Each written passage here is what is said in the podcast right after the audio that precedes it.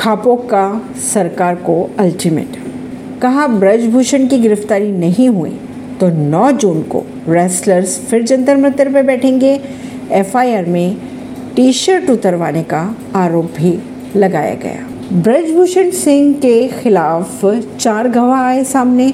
दो महिलाएँ wrestlers coach और इंटरनेशनल रेफरी चार मंत्रियों की टीम कर सकती है पहलवानों से बातचीत। बालासोर रेल दुर्घटना स्थल पर पहुँच चुके प्रधानमंत्री नरेंद्र मोदी। पीएम मोदी ने स्थिति का जायजा लेने के लिए बालासोर ट्रेन दुर्घटना स्थल पर पहुँचने के बाद उन्होंने आधा घंटे से ज़्यादा समय बिताया। ताज़ा हालातों के बारे में जानकारी ली। उनके साथ रेल मंत्री अश्विनी वैष्णव और केंद्रीय मंत्री धर्मेंद्र प्रधान भी मौजूद रहे। इसके बाद कटक के अस्पतालों में पीएम ने घायलों से भी मुलाकात की।